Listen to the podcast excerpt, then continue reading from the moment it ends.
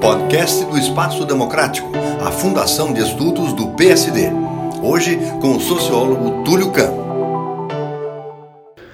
Os crimes de rua e os crimes mais graves, eles estão em queda no Brasil, né? Depois de um pico por volta de 2016, 2017, é, que coincide com aí o final da recessão de 14 a 16.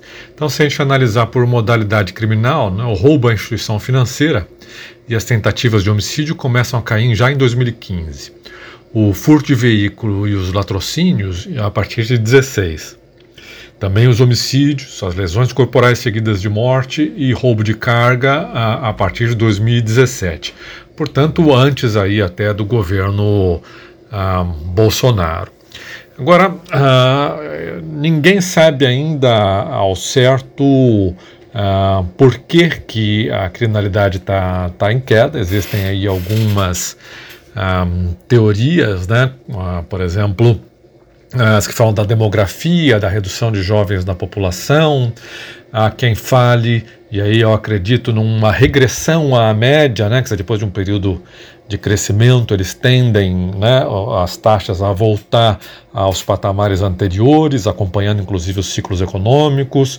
Um, é possível que as audiências de custódia realizadas pelo Judiciário a partir de 2015 tenham influenciado isso. Pode ser que a gente tenha tido aí uma migração desses crimes violentos de rua para outros crimes eh, digitais, né, o tal dos cybercrimes, essas fraudes, esses estelionatos aí, Uh, esses estão em ascensão, né, ao contrário do, do, dos crimes violentos uh, de rua.